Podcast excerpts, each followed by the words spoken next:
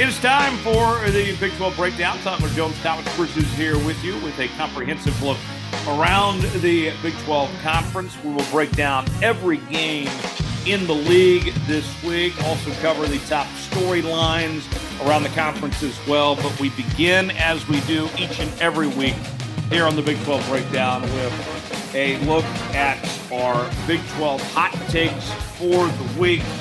And uh, Tom, I'll let you get things started on the hot take front. Um, what's uh, what's your hot take here? I'm gonna say, uh, no surprise. Here's my hot take of the week. We saw Spencer Sanders come in and save the day superhero style against Iowa State.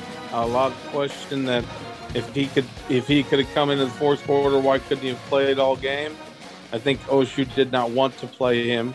They asked him in the post game, "Will you be starting in Bedlam?" He said, "Absolutely." Um, give me Spencer Sanders to have one of his career days um, against against OU. I think he plays the full sixty minutes, and in that game, I think OSU defense forces three turnovers.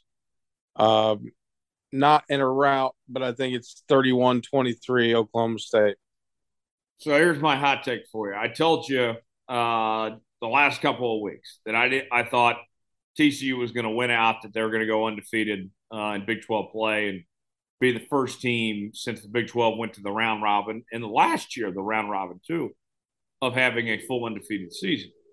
What I also said was I wasn't sure about the Big 12 title game because K State had played them close and Oklahoma State had played them close. And, you know, I'll say this after what TCU did on the road at Texas, out physicaling that Texas team and taking them to the woodshed, and you know, as impressive as that win was, and, and to me, that was one of the most impressive wins we've seen of any team in college football this year. I mean, they shut down Bijan Robinson. Yeah, uh, I'm all in. I'm going to take that one step further, Tom. I got TCU not only winning out. I, I, I think that they go ahead and they they. I, it doesn't matter who they face in the Big 12 championship game. I think TCU is going to win the Big 12 title game, and we're going to see them as an undefeated Big 12 champ in the college football playoff. Um, I'm not saying this is over. You know, we've seen crazy stuff happen before, but they're in their own tier. They're on their own pedestal right now. It's TCU and then it's everyone else. Sonny Dykes has done an incredible job. Um, if if this was like F one or you know the old NASCAR Winston Cup point standings, TCU would have the title clinched with three races to go, up you know three hundred some odd points or whatever. I mean that's that's what they've done is they've separated themselves. I was uh, at first. I was when you started on that TCU uh, love bomb. I, I really did think you were going to say doesn't matter who TCU plays in, in, regards to the first round of of the playoffs, the semifinals. I was like, whoa, whoa, whoa. I said, man, that's real hot. I said, you need to go to the hospital. That's you running a fever. But you know, I I, I can't say that I don't agree. Uh, um, I I you know I think we both kind of know that it's going to be purple versus purple in Arlington. And uh, to be honest, I can't wait to see that matchup. But uh, can't say that I would uh, disagree with TCU winning out. Yeah, yeah, I I think they are they are the team to beat, and um, it's just really impressive the job they've done. And we've mentioned many times before, Tom, the pure playoff privilege, you know, that our buddy Tim Brando has uh, dubbed and talked about. And when you look at the way this thing has stacked up, TCU has done everything that's been asked of them. Max Duggan's played at a high level, and Max Duggan's not getting any Heisman talk. They're sitting at the four seed when they probably should be at least the three seed. I don't think they're going to get any higher than three. Uh, I don't think they're going to pass up Georgia or Ohio State, the you know Ohio State Michigan winner or whatever it may be. I think they're going to be the three seed in the playoff no matter what. Um, But you know what? They've, they've kind of taken this underdog approach. They've embraced it, and more power to them. I mean, if if their name was Oklahoma or Texas, Max Duggan would be a Heisman candidate right now. Um, he'd be one of the favorites. They would probably be the one or the two seed. Um, it's unfortunate they're they're getting treated like they're a mid major school or something when uh, they're really just one of the best teams in the country. And, and that was what we saw Saturday night. That was their coming out party to the rest of the nation. Yeah, I believe it, especially, you know, you you mentioned the rest of the nation who had like what Texas is a seven point favorite. The yeah. disrespect, the disrespect. Um, you know, so credit to Sonny Dykes, man. Crazy. Even even more credit to Max Duggan. I you know I'd love to go back and listen to our first show of this football season. And it sucks that we're nearing the end, but you know that's how time is. But um I guess my my my cold take, my worst take of the year was when uh, I like Chandler Morris better than uh, Max Duggan. But I mean, so did Sonny Dykes when he initially gave Chandler Morris the job. So, uh, right, and this TCU team is not only not undefeated if they keep on with Chandler Morris, uh, but they're definitely not even making Arlington trip if they have Chandler Morris. I don't. I I still think Chandler Morris is a good quarterback, but I, I don't know if he's bad. He, would not be doing what what uh, Max Duggan is doing right. That's now. what it's more of a credit to Max Duggan than it is a knock on Chandler Morris, is what I'm saying. Right. Yeah, that's that's a very good point.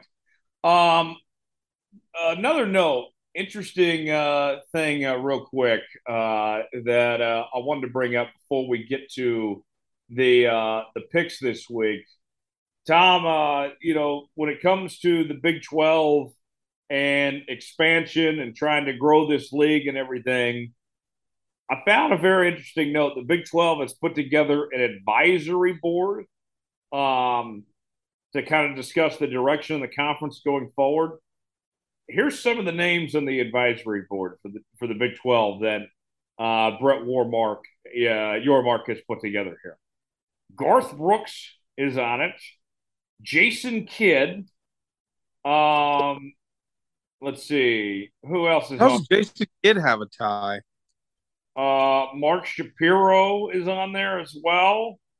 Um, very interesting uh, to see uh, these guys, uh, you know, put themselves, you know, partner with the Big Twelve and be part of the uh, uh, community, the future of this league, the direction where it's going to go. The Garth Brooks and Jason Kidd. That that wasn't a headline I was expecting to read this morning. I mean, Garth Brooks maybe a tie to OSU, but what is Jason Kidd's tie?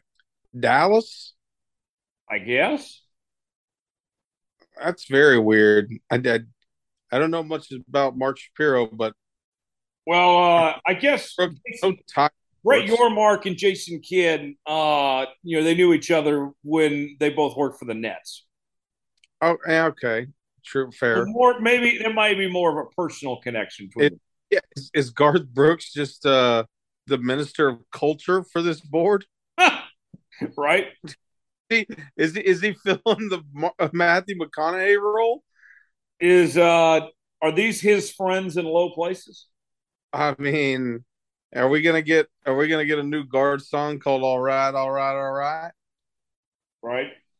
Uh that's yeah, that's odd. That that's that might be the most interesting thing I've heard all week. Garth Brooks and Jason Kidd on an advisory role for the Big 12. Hey, listen, I, I do like Garth Brooks as the minister of culture for OSU. Uh, he, he did, it, interesting note. You want to talk about Garth Brooks?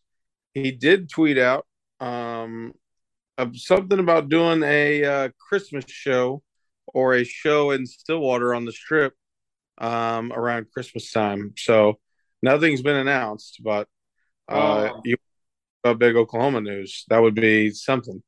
Maybe the Big 12 title game, now that they're, you know, a part of the conference, we get Jason Kidd to do the coin toss and Garth Brooks do a halftime show. I'd be very disappointed because I wouldn't be. Like like Garth Brooks can't do a Big Twelve halftime show unless OSU's a part of it, right? Well, I don't think not anymore. Not since he works for the league now. All right, that's that's fair. I guess that would be that would almost be like a hype concert for the OSU fan base if he was there. And but to be fair, Garth Brooks is relevant everywhere. When I was in Boise, Idaho, for Boise State, uh, Oklahoma State, fourth quarter, they played friends in low places, and and I I think I think every OSU fan in attendance to that game was like, I don't think you understand what you're doing right now. the Jason Kidd one, like, uh, are we going to start seeing him like just rocking Big Twelve gear at uh at Mavs press conferences or something? You know? What would he be more of a TCU fan, or would you? I, I see Jason Kidd more so maybe rock SMU hat than anything. Well, so with Yormark pushing the future of the league, I think it's got to be a Big 12 member that's going to be around for a while. Um, I see him, I think TCU with the Dallas thing, that makes sense. Um, I don't see him being like a Baylor guy. Uh, no. uh, you know, TCU, that that seems to be his vibe. Where where did you know? Here's here's here's a game. Um, remember when I when we played the where did he go to school at, and we just named a random one, and I just randomly guessed Travis Kelce, Cincinnati. So where did I've Jason? Already, I already cheated. I'll be honest because I did look this oh. up. Do you want to guess though? Let me let me see if I can guess. Is it? Let me ask one question. Is it if you split down the middle? If you split it, if you took a drew a line straight up, from OKC and straight down, would it be west or east? It would be west. Really? Jason Kidd played college ball at Oh wow. I'm going to say a no-name type school. Well, no. I'm going to say he played at uh oh man, this is tough. I want to say he played at Arizona. You're not far off. You got the right conference. Okay. He he didn't play for a Utah school. No. Did, did he played in California? Yes. Did he play for Cal? Yes. He's from San wow. Francisco and he played for Cal. Wow, man. You know what's funny about Jason Kidd is like I've even seen Steph Curry Davidson highlights. I've never seen a Jason Kidd Cal highlight ever. Well, and uh his last year at Cal, um, he and Tony Gonzalez were teammates. Incredible. I, what year was that? Because I'm gonna have to go back and watch. 1994. Okay, now I really feel old. Yeah. Unfortunately, I was two, the way things worked out for Jason Kidd and Tony G. If you would have okay. hey, you're both going to be Hall of Famers someday, but in a one of you is going to play football, right? Yeah, that's that's tr- you know that's a great trivia question. That's actually incredible. I, that's got to be one of a kind, right? Oh yeah, definitely. How how does Cal have all these great players come out of it, but Cal is never any good? Yeah, you have Aaron Rodgers. Tony Gonzalez, Aaron Rodgers, Jared Goff. Those are just the ones that I can think of off the top of my head. Yeah. Um, let's go ahead and look at the Big 12 slate of games this week. We mentioned TCU taking on Baylor. TCU is only favored by two and a half. The disrespect continues again. The game's in Waco. Um, Baylor has been a roller coaster all season long. Vegas doesn't like them. Um, Tom, I, I, I think Vegas is wrong here. I think TCU delivers a statement win here. I think that this might be a blowout. What time is the game? 11 a.m. Oh yeah. Yeah, I'm I'm thinking TCU. I would take TCU plus 11 and a or minus 11 and a half. Yeah. Yeah, I think that's a good call. Um, one o'clock, K State taking on West Virginia. West Virginia's played better as of late. Nice win against the Sooners last week. Um, and they find themselves at four and six, still at a shot at bowl eligibility, taking on this K State team on the road in Morgantown. Tom, a K State team that's trying to get to the Big 12 championship. This is a total trap game right here. Uh, I think K State wins, but West Virginia, I think, is going to do what they can to keep it close. I mean, look look what West Virginia did last week. You know, benching JT Daniels, and they turned they turn and turn to uh, this Greene kid, Garrett Greene, and he was awesome. You want, yeah, you want to talk about some heart, like some true grit. Garrett Greene, I don't know if you got to see his touchdown run, um, but he was incredible, you know. And so, do I think K State will win? Yes. Or is it a trap game? Oh, absolutely. I mean, it's, it's name another place that's not trap game besides Ames in the Big Twelve, besides Morgantown. Maybe you could say Lubbock has that trap ability to it, but nowhere else besides maybe Ames is more trap than Morgantown, West Virginia. You're talking about Neal Brown, who should have been fired long ago. You come off, you beat OU for the first time since you joined the Big 12. How much how much does that matter? You know, um, is Garrett Greene going to start? Are they going to just ride with him and uh, take their transfer quarterback and say, "Nah, we're not playing with you no more"? Um, Toy Story style. So I don't know. Be interesting to see.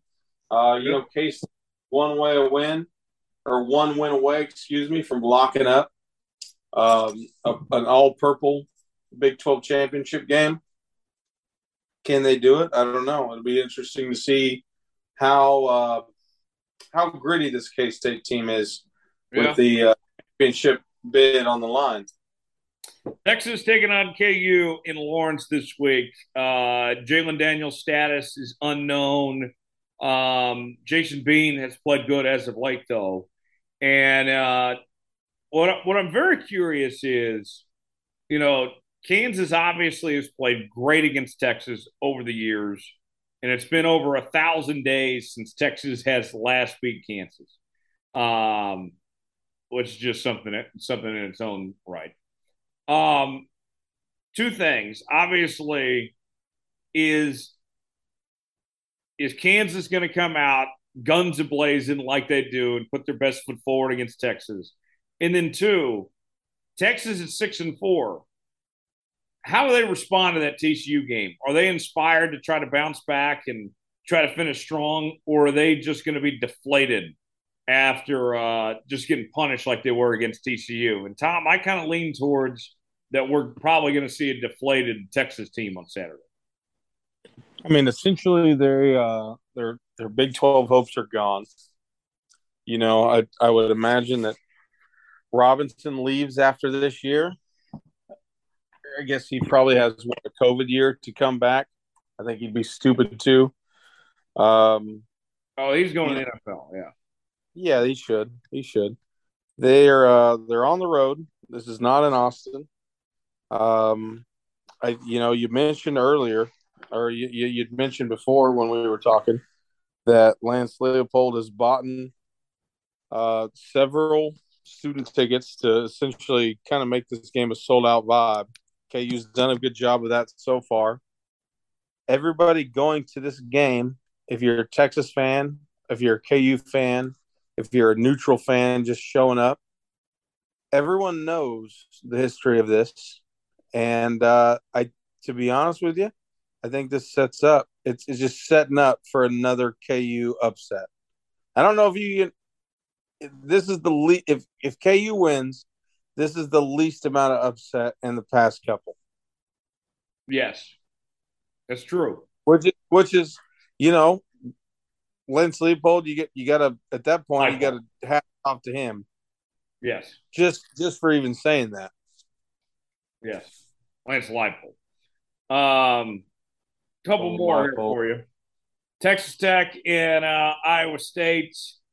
Uh, Tech at five and five, Iowa State at four and six. Both teams still with a shot at uh, bowl eligibility here. And uh, you look at this Texas Tech team and uh, where they stand right now. You know, they put up 43 points last week against against KU, and that offense was humming. I mean, they were able to put up you know a lot of points and Tyler Shough, you know, was was really good for uh, for Tech last week. Iowa State, their offense has struggled all year. I know the game's in Ames, but I think Tech will probably run Iowa State out of the building here. Yeah, you'd be hard pressed to find a uh, one one of those offenses that can just score at will. I mean, well, granted, Tech has always kind of been known for that, but kind of it's kind of been a a gamble here with Tech this year. They've they've showed out um, in a lot of games, and they've kind of not shown up in some other ones. So um, I like Tech. I like Tech to get bowl eligible here. Okay. Uh, one more here for you, Bedlam, Oklahoma and Oklahoma State. The least interesting Bedlam game in a very long time. Oklahoma is seven and a half point favorites in this game. Uh, they are the home team. Spencer Sanders is supposed to be back. Um, Tom, you know, th- this game, despite it being, you know, for nothing here, you know, there's, you know, both teams have, have struggled. Um, I still think that this should could still be a very entertaining game that we have on our hands here. If uh, you know, if Oklahoma can play to their potential and if Spencer Sanders is 100%, this could still be a high scoring ball game that could go either way.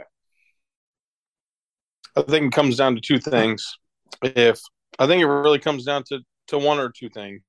Spencer Sanders doesn't play or is injured and uh, doesn't play, and they and Oklahoma State starts Gundy or the Garrett Garrett Rangel kid. OU is going to probably win if they start Spencer Sanders and he plays for the full 60 minutes and he and he comes in and does what he did last week against Iowa State and played, you know, superhero, then I, I think this is an Oklahoma State win. So uh, I wouldn't I wouldn't put money on this game, not straight up. OU is favored, I believe, by seven and a half. I think that's foolish. Uh, if OU wins, it's not going to be by more than seven points.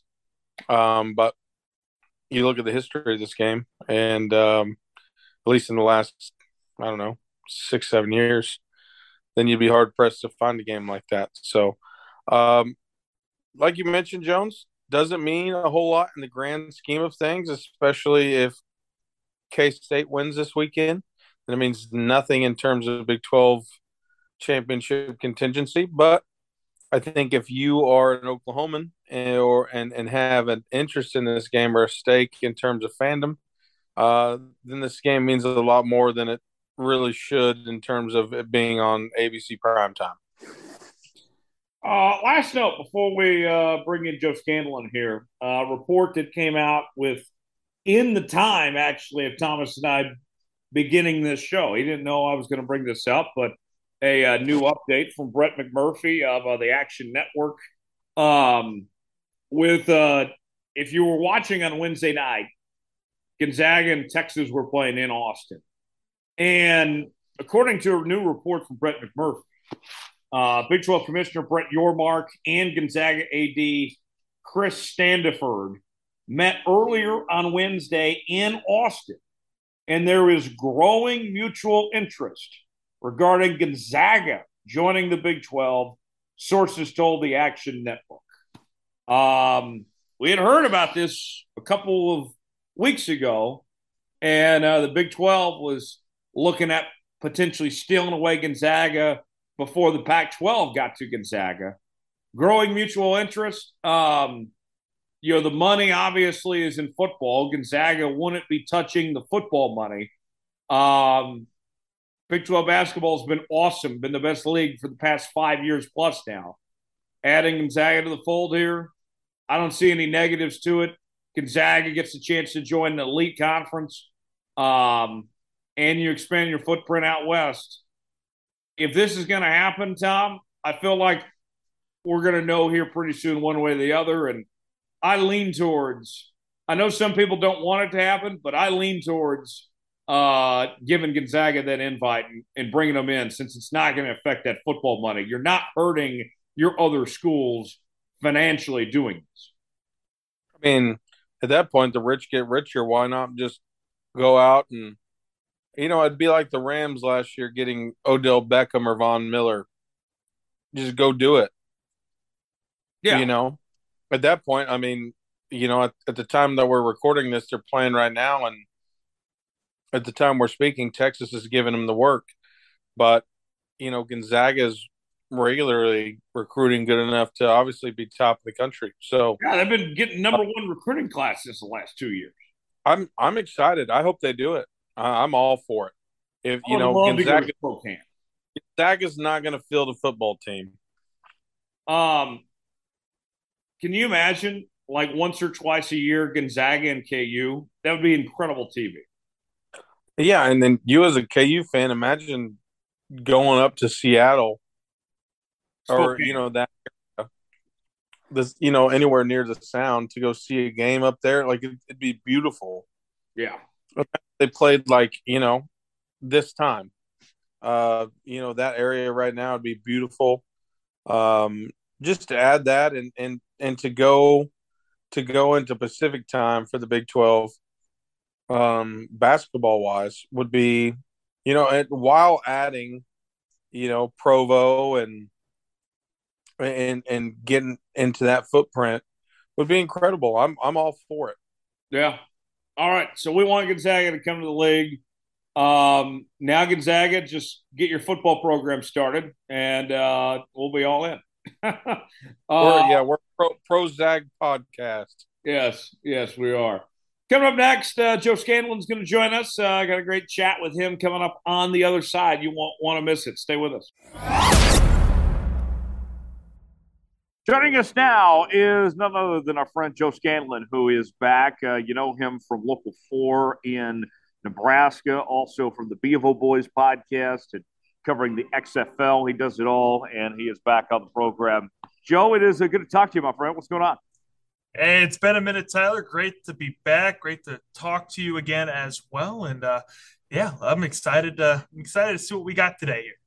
Yeah, Joe, and uh, you were just telling me uh, that uh, you're cooking up uh, some pizza today. What's uh, you doing this like kitchen segment or something? What's yeah, yeah. People want to look at it. I mean, uh, on our KSNB Local Four website, it's called "In the Kitchen with Joe," and it's a segment I do. I go travel around the the Tri City area here in Central Nebraska, and I uh, visit these uh, mom and pop restaurants, these local restaurants, um, and, and just highlight you know what they bring to the community and you know try some of their food and give a good review of their food and so far i have had delicious food i've had pizza i've had prime rib sandwiches i've had barbecue it's so it's a good gig I'll, I'll tell you that it's a good gig okay so here's the million dollar question comes to pizza and if you answer this incorrectly we might have to just stop the interview and say goodbye and go from there oh boy pineapple okay. on pizza yes or no Oh, dude. Uh, I know what your answer is going to be, but I say yes.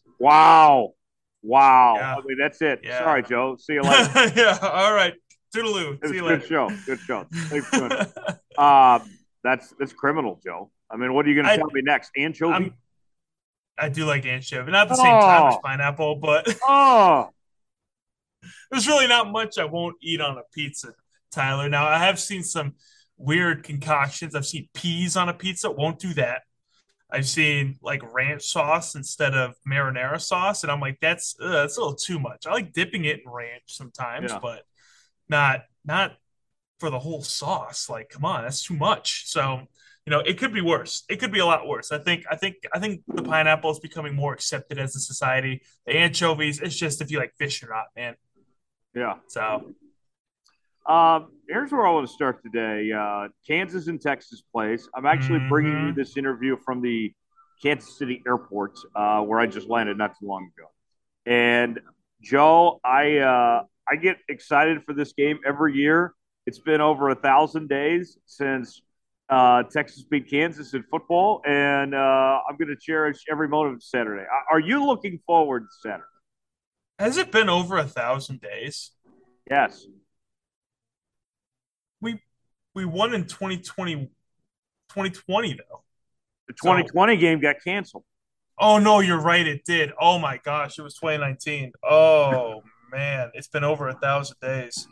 Um, well, that just threw me for a loop there, Tyler. Uh, am I excited for this game? Well, it depends on which Texas team decides to come out and play, Tyler. Um, if it's the Texas team that we saw against Texas Tech, against Oklahoma State, against uh, TCU last week, then I'm not excited and I'm going to probably cry. Um, if it's the team that played Oklahoma, the team that played Alabama, and the team that played uh, uh, West Virginia and Iowa State, um, and Kansas State, Kansas State was a pretty good game, then I'm going to feel a little better. Um, this year, and I, I mean, Kansas fans, you know, don't get it twisted. You know, this ain't an upset by any means if Kansas wins this game. They are a solid team this year. They already have six wins. They He's already preparing for a loss. Texas is a nine and a half point favorite. I think that's our curse. I think Vegas is cursing us by making us favorites in every game this year. Um, Seven points against TCU, really? Yeah, that's that. That was easy money. I took money line on TCU. I made a lot of money that night. So, yeah, I mean, it's uh, that's what see. That's what I don't get because they they favor him by nine the money line's 335 uh, for Texas. So you ain't making any money really if you bet on them to win.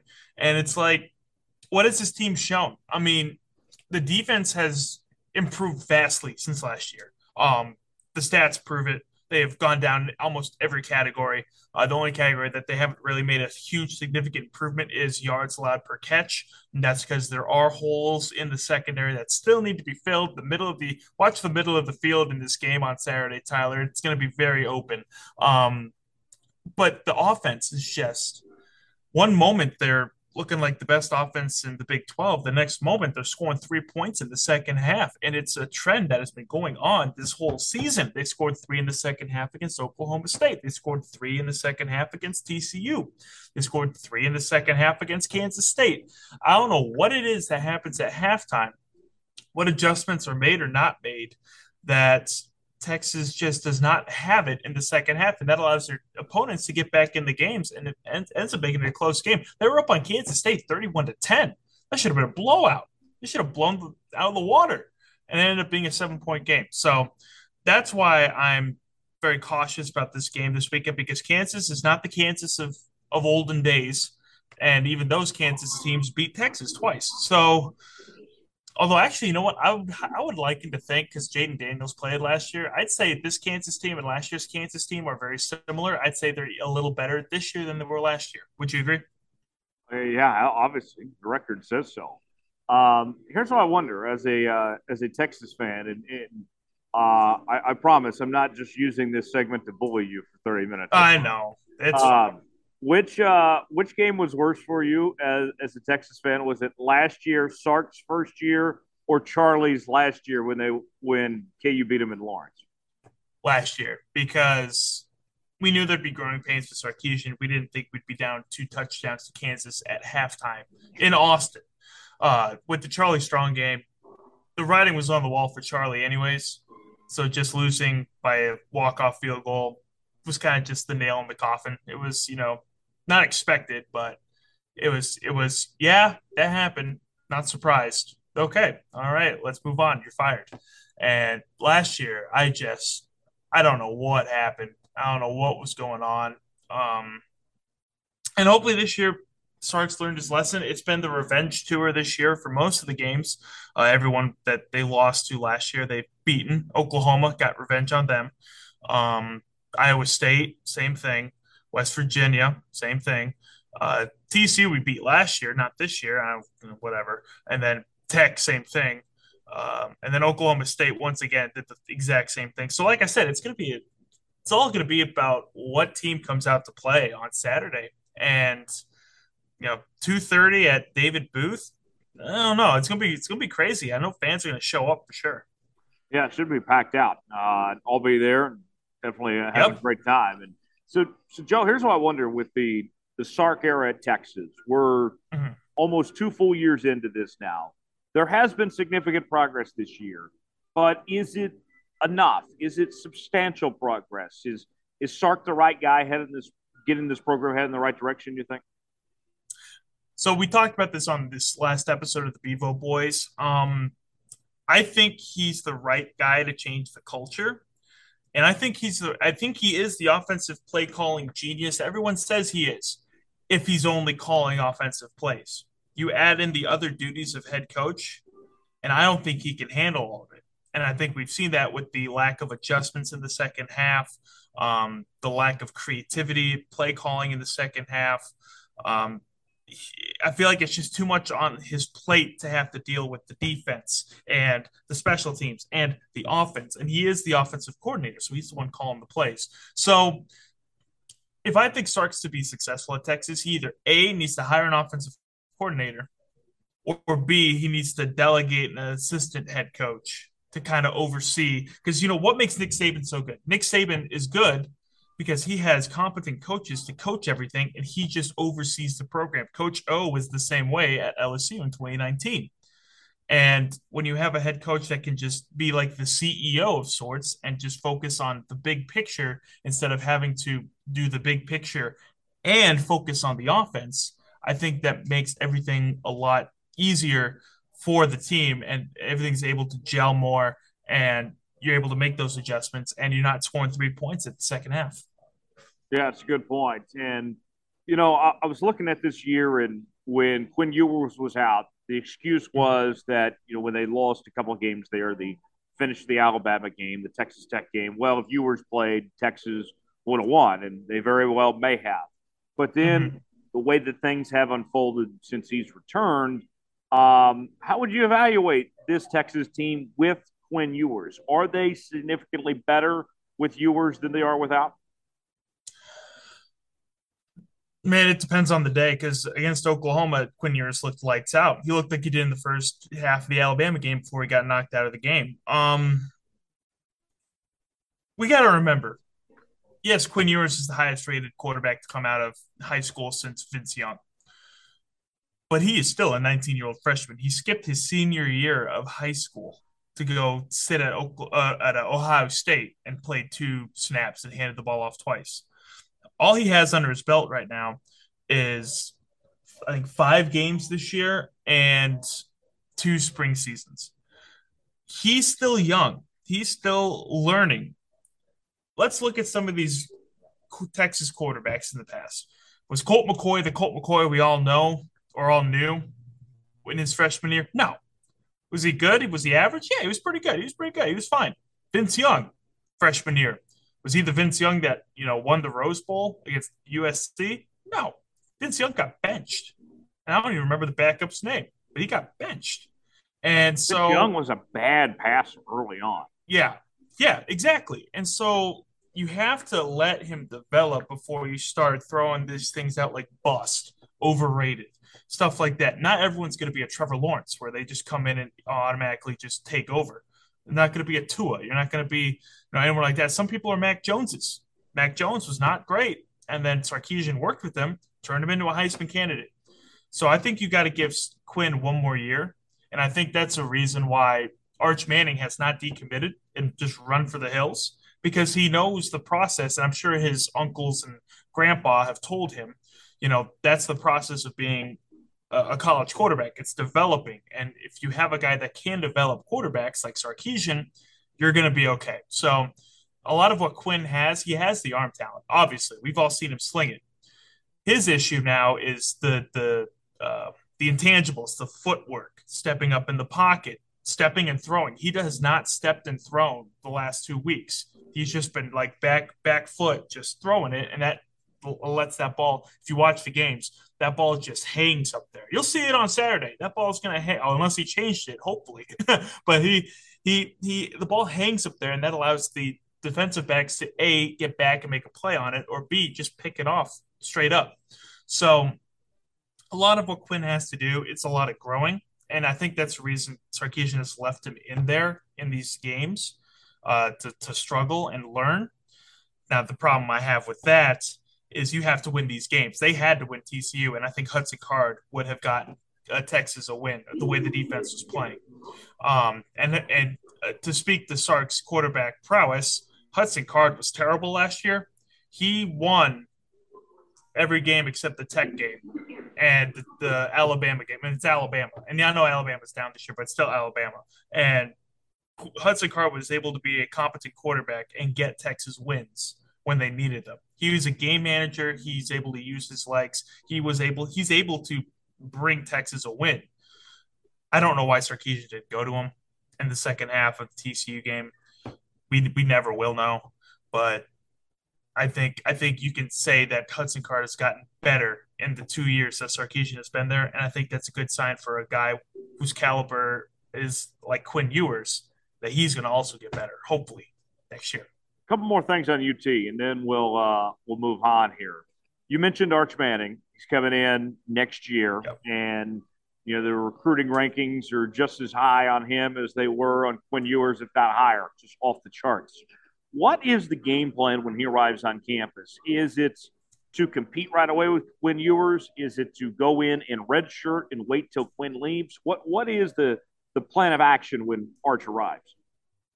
So, from what I've seen on boards and from reports, um, the plan is at the moment to redshirt.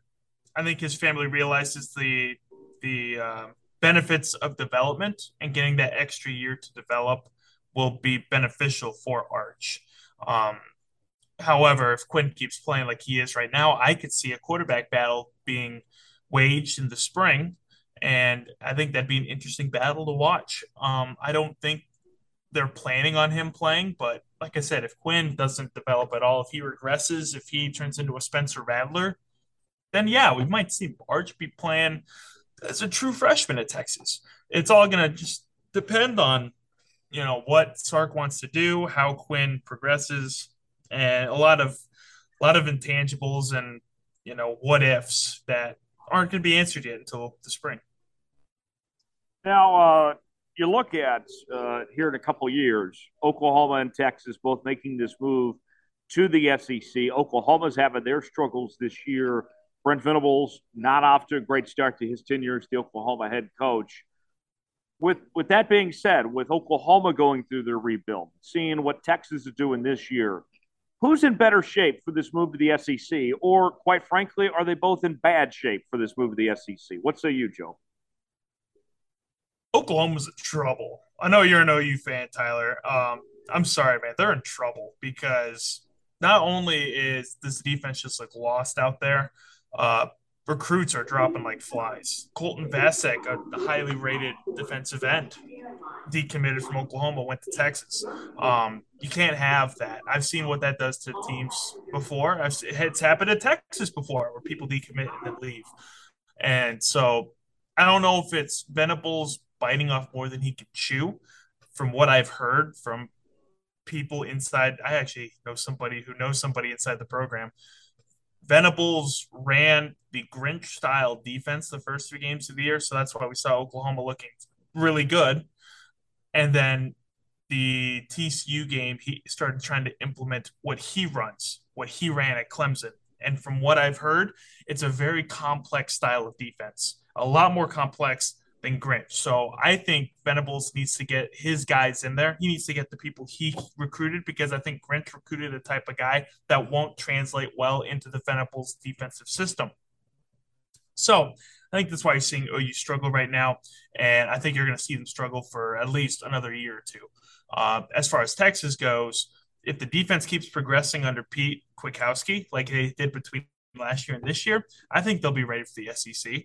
The SEC is a quote unquote defensive conference, even though it doesn't seem like it anymore. I think they can go toe to toe with almost anybody. Maybe not, you know. I mean, they showed it against Alabama. They did go toe to toe with Alabama. I think they could go toe to toe with anyone in the SEC right now, except maybe Georgia and Tennessee. So I think Texas is in a much better spot. They still have some things they need to work out, some things to build on. But if you want to compare the two teams, I'd say Texas is a little in a little bit better shape than OU. Um, but overall, uh, you you mentioned you think OU's in bad shape. You feel fine with Texas, though. You think they're going to be this, this transition is going to be okay. Any nerves at all for Texas making this move? Um, if they lose these last two games, I'm extremely nervous because five and seven to six and six is not a great progression.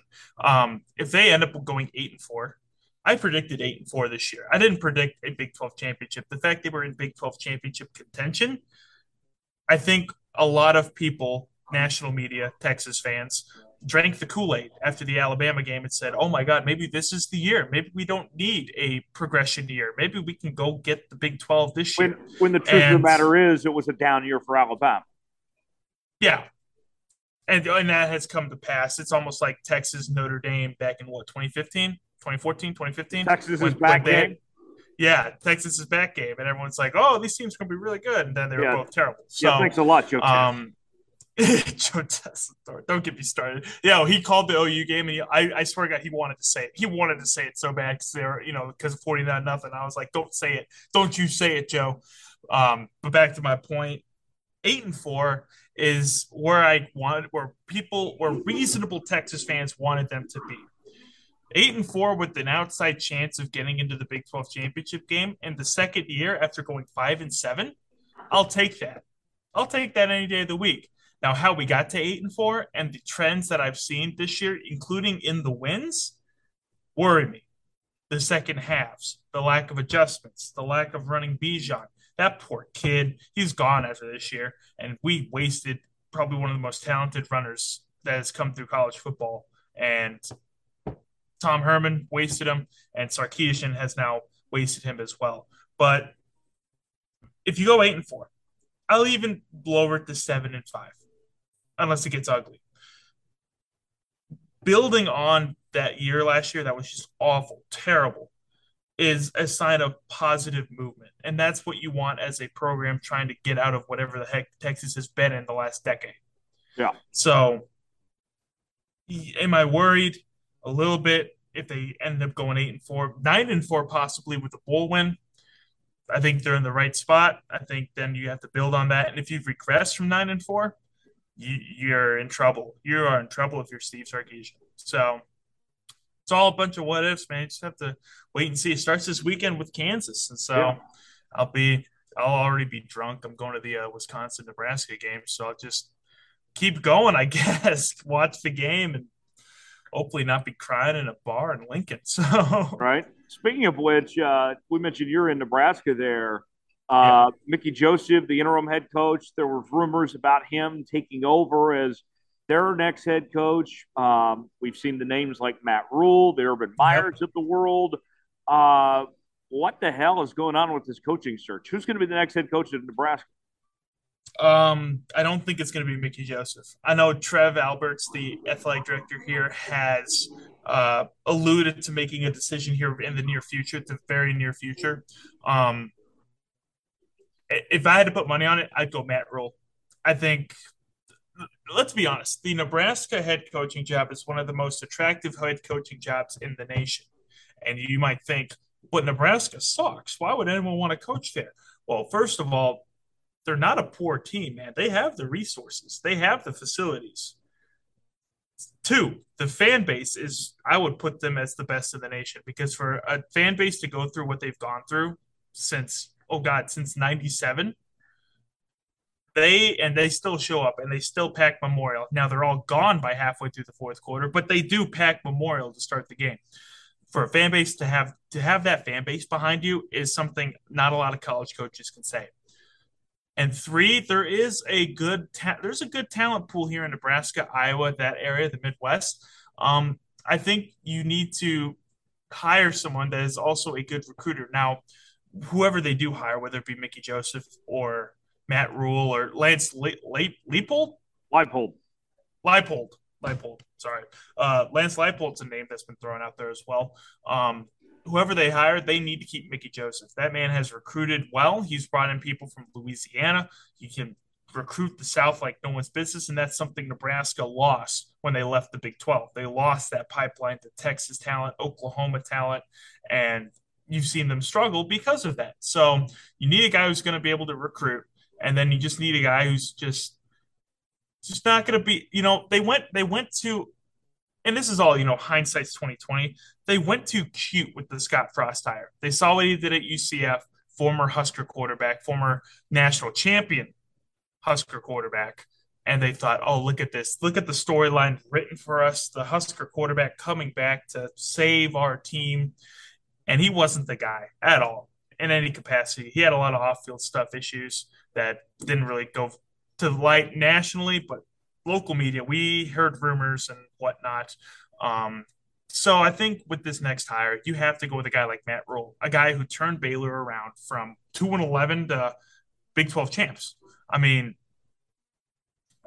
what he won the Big Twelve, right? Yeah, he came close. He won. He went to the Or he came Bowl. close. They didn't win the league though. Oh, okay. I thought they won. La- they won the league last year with the Right, under Aranda. Okay, Yeah. yeah.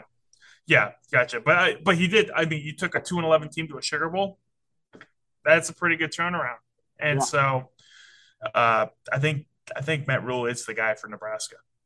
Yeah, and here's the, here's the thing I wonder, and you're around that fan base. Um, Mhm. I don't know what the expectation is anymore at Nebraska because Solich wasn't good enough, and they were in national title games but not winning them. Um, Pelini wasn't good enough winning eight games, although there was some other factors involved too. They didn't like the way you know he uh, approached things, and so uh, you know obviously they're you know they haven't had the success they would like in the Big Ten and and everything. What what's the measuring stick you think that fans and the athletic department would be happy with? Would they take a coach that wins eight or nine games a year, or does it have to be ten wins, or does it have to compete for national titles? What is the expectation now at Nebraska? Well, you mentioned Solich, and you talk to Nebraska fans around here. They all say they should never have fired Solich. So take that for what it's worth.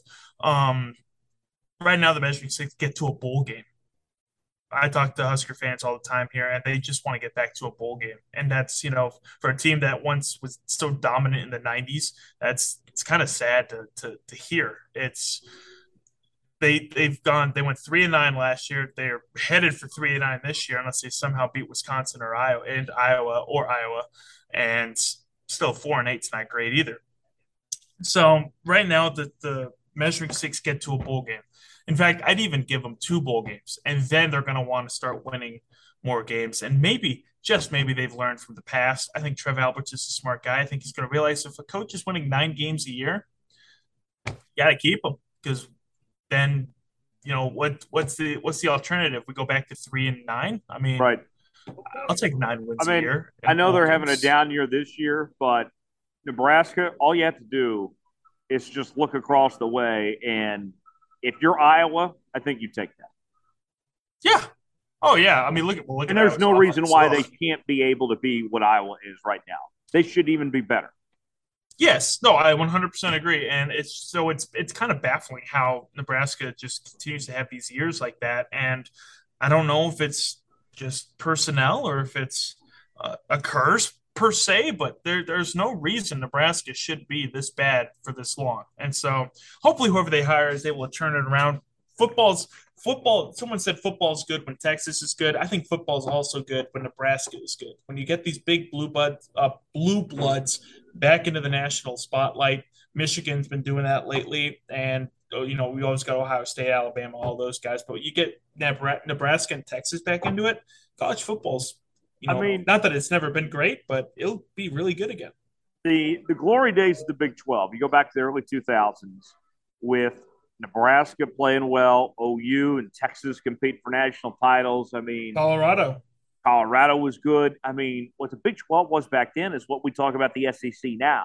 I mean, Mhm. it's amazing how things have changed. Uh, you know, I, I miss those days. I wish we could bring them back, but unfortunately, it is what it is. Um, Right. real quick before we go, Joe, uh, I know we only just got a little bit of time left. I know you're big into the XFL. I love the XFL too. Um, I even like the USFL, but I think the XFL is going to be a bit of a better product here. We know the players now. We know the teams. Uh, what intrigues you about this third try at the XFL? Um, what intrigues me is the management. I I didn't really trust Vince McMahon. I mean, he had tried the league once before back in 2000, 2001, whenever that first iteration was. Um, but I do think that XFL was going to succeed had it not been for COVID. Right. And so I think the way they have things set up now, they are a little gimmicky. The whole name thing being drawn drawn out, and all they had was one new name. I was like, "Come on, guys!" Like, or the, li- or the little man syndrome of your hometown to enforce the Renegades to go by Arlington instead of Dallas. Uh, it's not little man syndrome. When you're paying taxes on the damn stadiums, you should have your name on something. You're a Arlington suburb. Renegades doesn't. You're- you're a we're a suburb. suburb. Yeah, we're a suburb, but literally, we you pay the taxes on AT&T Stadium and Globe Life Park and Choctaw Stadium, and you see how you feel when they go, "Welcome to Dallas." Okay, so nah, it's I, I just uh, you know it's good. I don't know if they forced them to go by Arlington Renegades or if they just chose to. I would like to hope they just chose to because I don't. I you know you're right. Forcing them to call it the Arlington Renegades is very lame. but I mean the teams. The logos are pretty good, minus the Sea Dragons. I'm sorry, that looks like an 8-bit seahorse. The, Um, the fact they're named the Seattle Sea Dragons, that's like the Kirkland brand of the Seahawks. Base, yeah. Oh, yeah. I didn't think about that. You're right. The Sea, sea Dragons, Seahawks. Yeah. It's, what are we going to just put? Sea, sea, sea Mariners? Like, come on, man. Like, right. what- what's Playing next? in the same stadium and everything. Yeah. yeah. So I'm all in And on the Renegades again, though. Bob on the Renegades, yes. this is going to be Bob's way of getting in the Pro Football Hall of Fame. Oh my god. Will they even let XFL people into the Pro Football Hall of Fame, or are they going to have to make an XFL Hall of Fame? You know, Not the NFL Hall of Fame. It's the Pro Football Hall. oh, the just a pro. Okay, well there you go. But well, Bob Stoops is he in the college one? He should be in the college. He one, is. right? He is in the college. Yeah, okay. I was about to say, yeah, okay, yeah, this could be his way in because I don't see him coaching in the NFL at all. And yeah, I mean, I mean, he was a good coach. I liked him when the, the XFL was in around in 2020. Um, I think he he draft. They just had their draft. They, I think he drafted a very solid team. Drew Plitt is one of the quarterbacks, and then oh, some of the slate. I was slate. hoping they'd get Ben DiNucci. Oh God, I was hoping they'd get Ben DiNucci too. I can't believe Ben DiNucci's in the XFL. That's just I love it. Uh, and people were telling me he's not going to be in the XFL. And I was like, watch, Ben DiNucci's going to be on a team. Boom, Ben DiNucci. So, and uh, you got other names like Jalan McClendon from Baylor. Um, you know, so a lot of there's some talent there in the XFL. So it should be a good product. Yeah, should be. Joe, uh, where can people find you and follow you, man? Well, you can follow me on Twitter at Joe Scanlon TV. You can find me on Facebook at Joe Scanlon Local 4 if you want to check out my stories in the kitchen with Joe, see all the good food I get to try. And then uh, Instagram, Joe Scanlon underscore TV if you want to see a bunch of pictures of me and my girlfriend and go all the fun things I've done. I- You know, like I said, we went to, I went to Manhattan, watched the uh, Texas uh, Kansas State game there, and um, been to some been to some cool things. So yeah. Yeah, I mean, we uh, we went to that uh, Kansas Texas Tech basketball game earlier this year. Yes, we did. I got pictures from that, and that was such a great game. Honestly, Oh, it was. I can't can't get over how good of a game that was. Hey, what do you real quick? I mean, champs. Yes. how do you how do you? Okay, all right, calm down. But what do you think about Texas so far? They kicked the crap out of Gonzaga. I loved it. I loved every minute of that. Actually, uh, uh, I want to get to the Moody Center. That place looks awesome. The fans are on Yeah. top of you like that. The outside of the place looks like a performing arts center. Unbelievable. Yeah, and so yeah, I mean, you're you're in Dallas now. You just drive on down to Austin, Yeah, go to I- I Texas. Kansas. There you go. I, I'm I'm planning on. I'll be there for sure. Yeah, it's. uh I mean, I Chris Beard, the way that he won at Texas Tech, there was no way he wasn't going to be good at UT. I mean, Right. it's almost scary. Like if he did what he did at Tech, the sky's the limit of what he can do at UT. And Just gotta give him uh, time. Just give him a little bit of time. And as you can see, just in this one year, I mean, Gonzaga was is no slacker. They're no slacker. So Yeah. to beat them by twenty something. He's Joe Scanlon. Uh, he's a UT fan and likes pineapple on pizza, but he's still my friend. Uh, despite oh, Tyler, I appreciate you. Joe, thanks for joining us, and uh, we'll talk again soon. All right, man. Take care.